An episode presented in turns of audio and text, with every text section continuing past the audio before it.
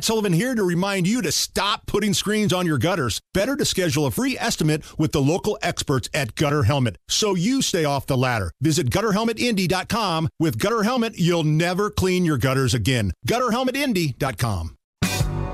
It's time to hear from you. Kendall and Casey present voicemails. Brought to you by QC Kinetics for non surgical regenerative medicine treatments at 317 559 PAIN.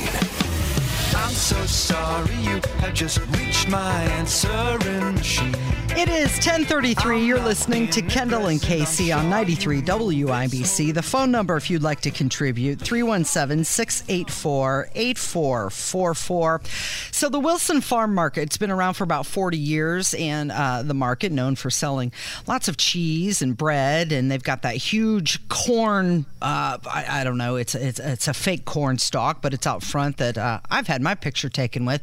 But they're now being uprooted, and uh, part of that is because of the state of Indiana's Department of Transportation using its power of an eminent domain to buy the property for public use. It's also happening. We've had the Loves on the show, and they've been talking about how their property, uh, the state wants to purchase it. And uh, Rob, somebody called in to comment about what's going on in their area of Boone County. Yes, hi, Kendall and Casey. Um, I live in Boone County, talking about the fields being gone and overrun by houses, what have you. Um, property taxes doubling. Schools are built, being built uh, in a field behind our houses in Boone County now. So I don't think if you have children in school that you need to be having your property taxes raised as well. So that's kind of a double whammy, Rob. He's talking about what's going on in Boone County and also um, the housing developments that we were talking about yesterday. Uh, yes, Casey, and I think I'm uniquely qualified to comment on this. Casey, did you know that as an elected official, I passed the largest municipal property tax rate reduction in state history? Did, I've heard did you that. Know this? I've yes. heard that. Yes. Uh, so I think I'm uniquely qualified to answer this person's question.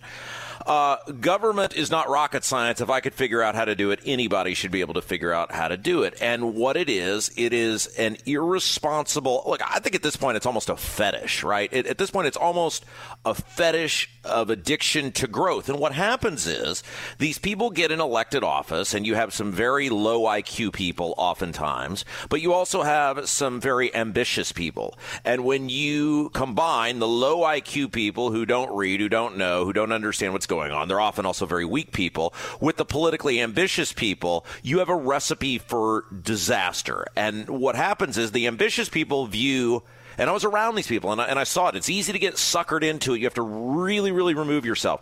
The politically ambitious people believe the growth is the bright shiny object is what will allow me to ascend up the ladder right? Like i brought x amount of businesses to town or we got a swimming pool or a, a rec center or in noblesville that ridiculous building they're building for the minor league basketball team or the hockey arena in fishers.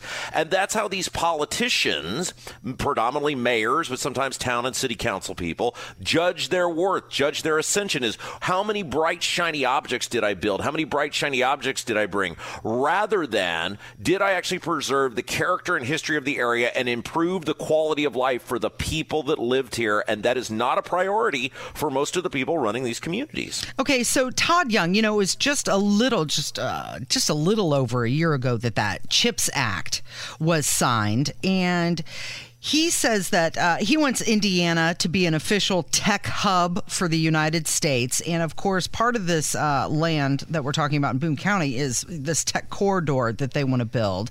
And that fa- phase one was the process of, of getting these tech hub- hubs named. Now, phase two is getting a share of the $500 million worth of funding for phase two.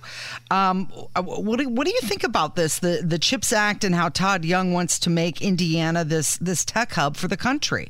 Well, let's call the CHIPS Act what it was. Todd Young gave away billions of dollars from poor and middle class people. Let's call it what it is. It was printed money. So it'll be future generations of poor and middle class people who are given billions of dollars by the federal government, by Todd Young, to enrich and embolden some of the largest, most powerful corporations in the world. It's the federal government version of what Eric Holcomb did in Boone County, where he took the power and might of the state of Indiana. We've had the Loves on the show many times. They made us clear the made it clear. They're the farmers out in Boone County. What they did, they go to these farmers and they basically, you know, make it abundantly clear you can fight us, but you're going to lose, and then it's going to cost you a bunch of money, and you're going to end up selling to us anyway. So you might as well just sell now. It's the same thing. Todd Young giving that money to these, it's a money giveaway to these mega corporations, is the same level of ridiculous, uh, ridiculousness of Eric Holcomb leading us to believe that Eli Lilly can't put together a real estate deal unless the state of Indiana Indiana's involved. And it is a total lack of respect for the character of the areas, for the history of, the, of these communities. And once it's gone, it's gone. Yeah. Okay, somebody called and asked uh, you a question. Now, you have opined on these very airwaves how you were a fan of Rush Limbaugh. Yes. Uh, somebody wanted to call and ask your opinion on what would Rush do? Hey, Rob and uh, Casey. I love the show. Just wanted to give you a shout out on that. I appreciate all you guys do to keep us informed and entertained. But I got a question for Rob. Being how I know both of us are big time Rush Limbaugh fans. In your opinion, Rob, who do you think Rush Limbaugh would be more in favor of for president? Ron DeSantis or Donald Trump? I uh, look forward to hearing your answer tomorrow. Thank you. Boy, that's such a great question, I know. isn't it? I thought that was a good one too. Well, uh, I mean, here- he's he's asking you to determine what somebody else would have been thinking. Here, so here is what I do know. Shortly before Rush died, one of his final radio shows, he talked about what the left was going to do to Donald Trump in terms of the weaponization of justice in this country against him, and he's been proven 100% exactly correct. And so, by that standard, I think the newer version or the more recent version of, of uh, Rush Limbaugh would have supported Donald Trump. However, the traditional conservative governance, champion of traditional conservative governance that led Rush to prominence, and he was one of the first guys articulating this on the radio, uh, I think would have been for DeSantis because Trump's not a conservative. Trump didn't govern as a conservative. And so I think Rush would probably be internally pretty torn on who he would support. I realize that's a total non-answer, but gosh darn it, Casey, that's a phenomenal question. Yeah, that was a good one. Okay, we've got another call. Uh, somebody talking about how they watched uh, the Donald Trump interview with Tucker Carlson first. But while the debate was going on, and then left it halfway through uh, because he wanted to see what Vivek and DeSantis were all about. And here are his thoughts on Vivek Ramaswamy. I went. I watched the Trump and Tucker thing first, and then I watched. I didn't watch all of it, but I watched the debate. I didn't watch all the debate, is what I mean. Um, I was originally a Trump person, and then I went to DeSantis, and there's something. There's something odd. There's something not vibing right with Vivek Ramaswamy. Uh, I don't know. I kind of got idea that Chris Christie might be a little right. Is that he start Vivek stealing lines from Obama, uh, and there's the whole thing how Vivek, when he was in college, you know, already was a millionaire, and then he took George or he took Soros family money, not George Soros, but one of Soros's relatives, I guess, for. Um, and then the whole thing about being inconsistent on mass, uh, there's just something not vibing right with that guy. Like he's saying all the things, but I feel like he's just saying them to get the attention. I don't think I could ever vote for him. Um, I, I if somehow he's the nominee, I I don't know if I would vote for him because it just seems like know, I almost get like a wolf in sheep's clothing vibe off of him. So that's my input on him. Okay, so he's talking about during the debate. At one point, he said uh, "skinny guy with a funny name," which was very similar to a line that Barack Obama used. And then he even referenced Barack Obama, saying, "Hey, you you hugged." He was talking to Chris Christie and said, "You hugged him," and he and Obama ended up winning. So come give me a hug. So isn't that giving him the nod to Obama not being plagiarized? He he he admitted, yeah, that's exactly what Obama said.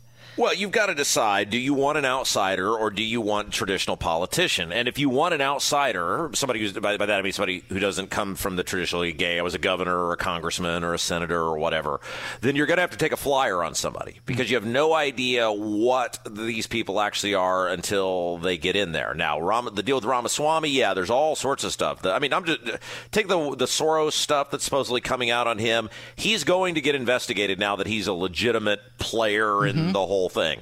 The tweets already out there about him with masking, etc. And you got to do you really got to do your own research on these outsider guys because they don't have a record in terms of governance. But if that's your concern, you already know what the rest of these guys are. Now, this guy didn't say, I don't think, who he's for. If you said, hey, I'm for DeSantis because he was a rock solid conservative, reliably liberty and freedom governor, okay, cool. But if you're just, your concern is, hey, this guy's a little sketchy, all these guys are a little sketchy, Casey. it's just what level. He's talking about a scholarship that Vivek took while he was in college. I believe that he had about $2 million of his own money, and he ended up taking a scholarship. And uh, you have to, I don't know know the answer. I haven't looked it up myself. Was this a scholarships are based on need and then there's merit? And if it was a merit based scholarship, well, then what's the problem? If somebody wants to pay for his education, they can. Um, I've heard a few people saying there's something a little off about him, the vibe. There's there's a rub there. What is it? And again, I'm going to go back to something that I said earlier, and I think you know what we're used to a guy who can't even complete a sentence, and Vivek Ramaswamy.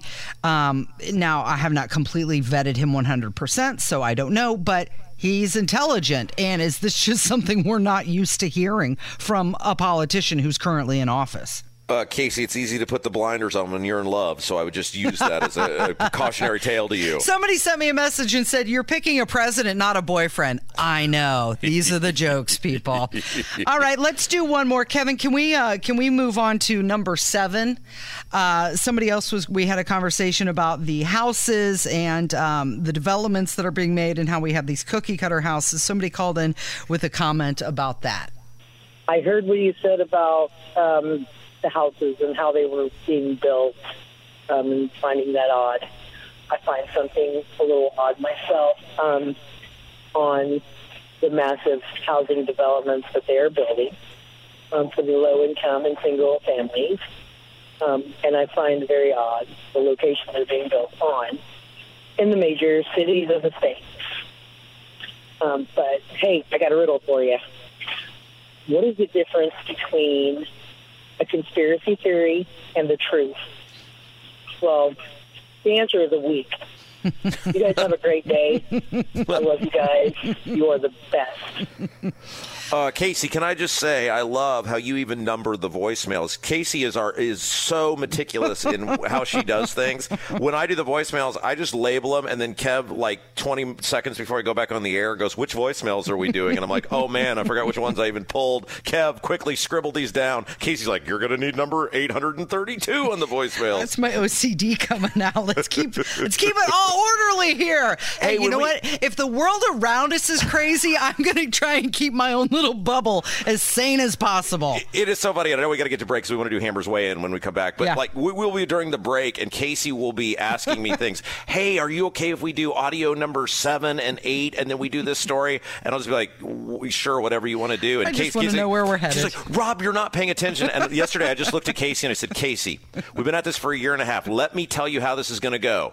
I don't care what topic you pick. You're going to pick a topic, and I'm going to be surprised by it, and I'm just going to respond with the first thing that comes in my head once whatever topic you pick, because that's how I've been doing this show for the better part of seven years. And doing a fantastic job at it.